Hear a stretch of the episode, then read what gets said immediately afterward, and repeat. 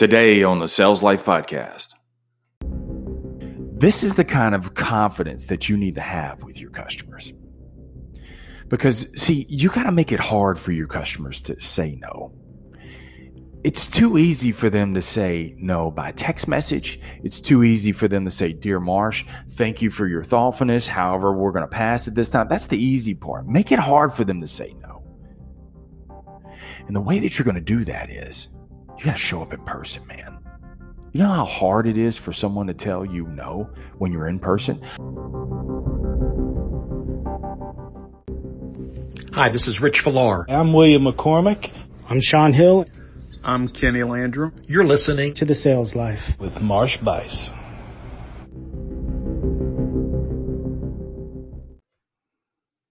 All right, TSL, let's get it. Welcome back or welcome to another edition of the Sales Life. And the sales life is just not for those in the sales profession, it's for those who are building the life skills of selling. Because I want you to be a top producer, not only professionally, but also personally in life. And so the way that you're going to do that is you've got to take some of the skills that we learn in the profession and apply those to your personal life as well. And so that's what we talk about every episode. Some of the uh, some of the C's, man, the C's to your uh, to your selling skills communication, connection, curiosity, consistency, continuous learning, being able to handle the criticism, being coachable. Those are some C's, man, that you got to take. That, that those are what's needed in your sales career, but they're also needed in your sales career personally as well. And so, depending on what day, dude, you're listening to this, um, today is the eve of a uh, hurricane. Looks like we got a category three hurricane coming right up my town, man. And about 15 years ago, almost to the day, uh, we had a hurricane that just rocked us, man. So, if you're down here in Southwest Louisiana and uh, or down here in the South, man, um, bro, I'm with you. And my thoughts and prayers are with you and uh, hopefully everything comes out all right. And uh, hey, we're gonna figure it out from there. Because even if you're not on the coast, man, we have hurricanes in life, and situations just come barreling our way, and we got to figure out the storms pass. Sometimes rip situations up, and we got to figure it out from there. And so, life is sales. Sales is life. That's why it's called the sales life. So, I want to um, next week, I'm excited. I got Tasia Valenza. She's an Emmy Award winning voiceover artist. She's going to be on uh, the show next week using and talking about um, using your number one instrument. Your number one instrument is your voice and using tone of voice, being a voiceover artist in your own life. Episode 555, I think, um, is where I kind of riffed on on her words, but she's going to be in person uh, talking about that in her own words.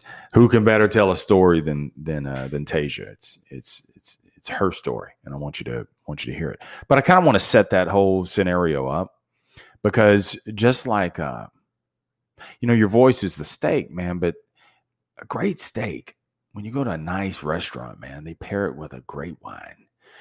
And for you, everything food is the ultimate analogy for me.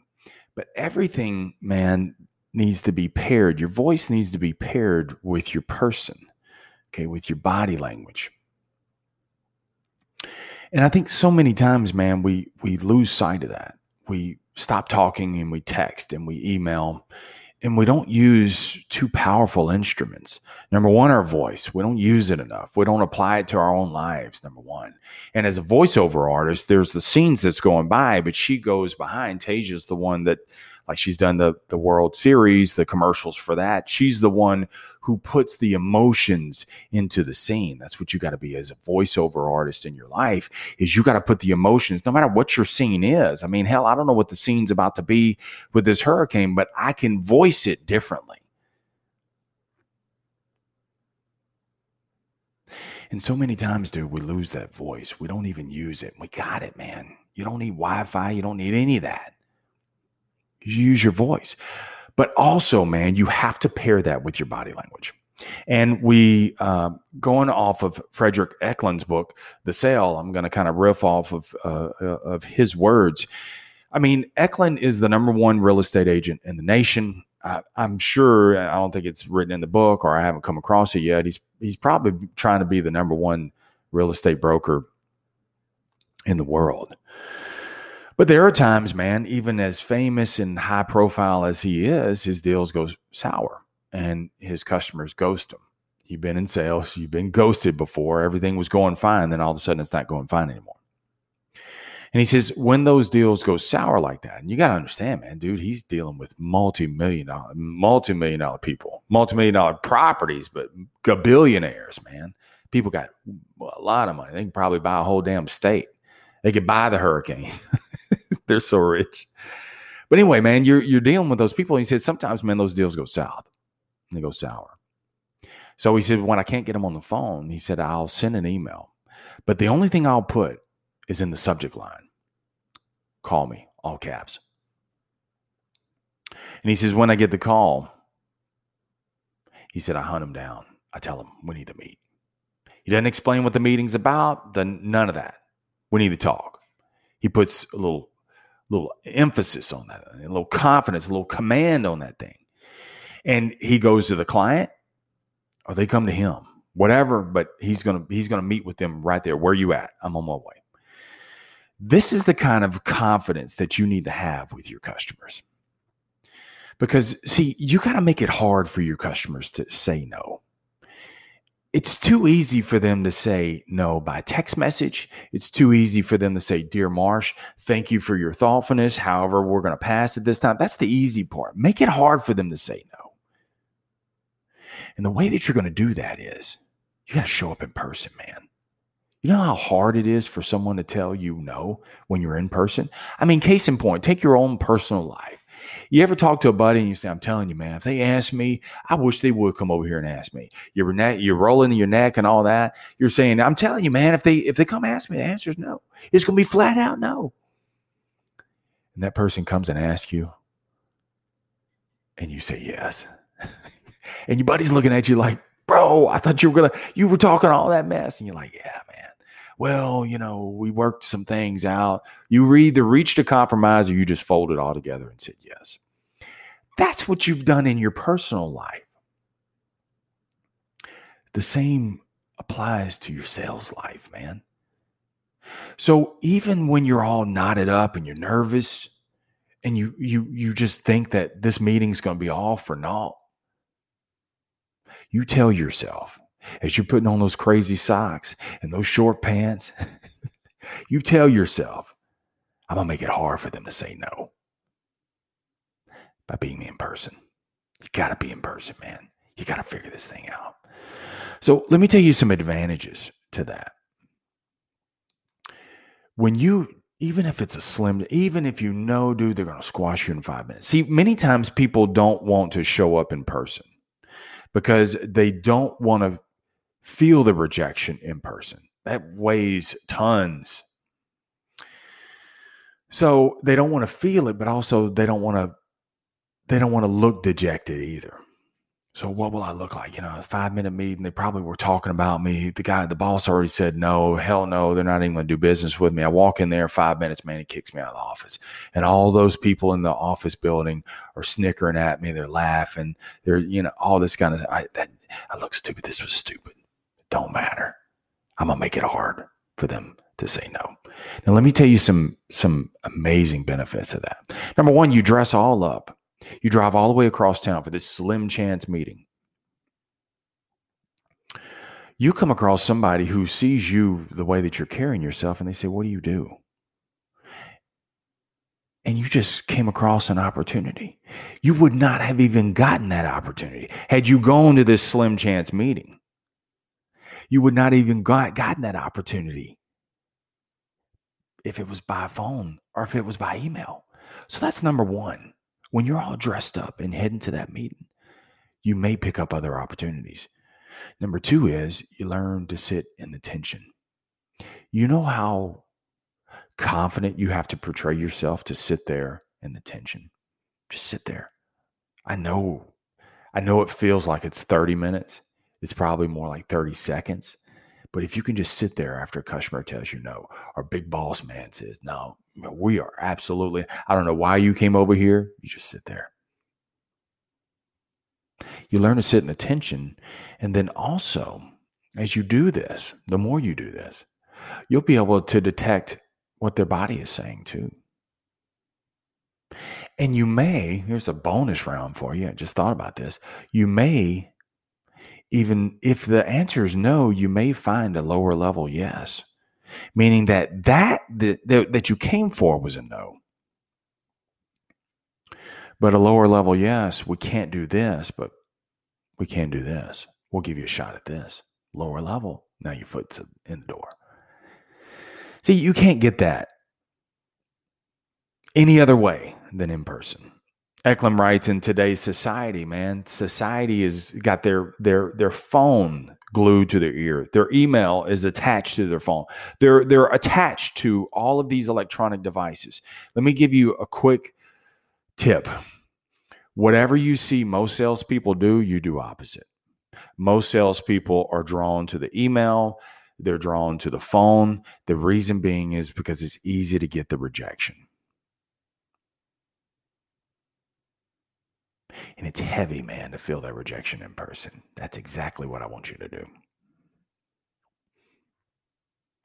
Eklund goes on to write. He said, a good negotiator uses his, I love this, uses his emotions, his family, um, his family heritage, his spirituality, his body language, his fashion, his humor, his sexuality, yes, sexuality, and everything else in between to win, to make a deal happen.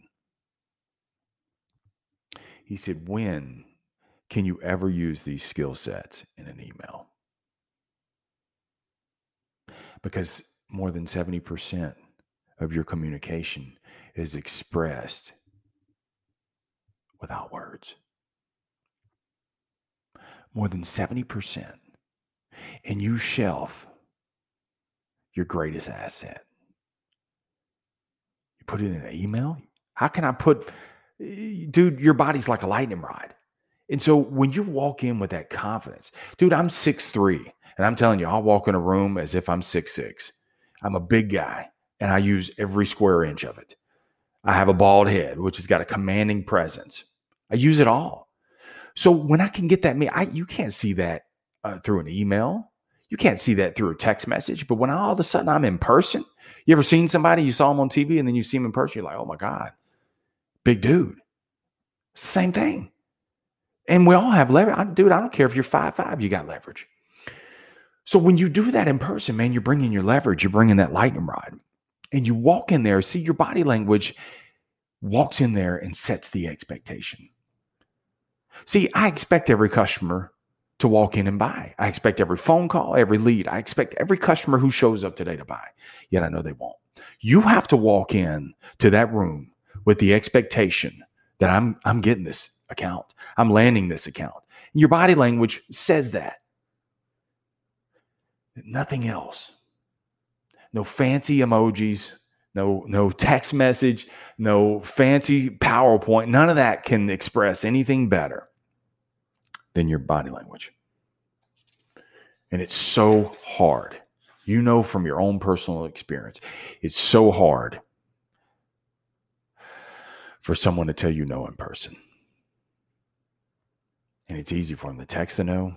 It's easy for them to email you a no. Case in point, man, I had a I had a lady used to sell plate lunches. And she would always stop at my office and ask me if I want to buy a plate lunch. I don't even eat that crap. And every time, dude, she would stop at my office. And every time I told her no. And finally I asked her one time, I said, ma'am, why do you why do you stop in my office and wait until I stop typing for me to tell you no? I tell you no all the time, just just curious. And she said she was an older lady. She said, baby, I'd rather hear a no and see you tell me no than just assume. And so many vendors do, they come by and they they a uh, you know one guy sells jerky. You want some jerky? No. All right then. He already is saying all right before I even answer no because he already knows it's always no, right? This lady did something different. She asked, she waited. She saw the no. She didn't assume it. And she heard it and she kept it moving. She didn't take it personal. And the next time around, she did it over and over again. Now, there are going to be times where the only your phone is the only thing that you have. You can't get the meeting in person.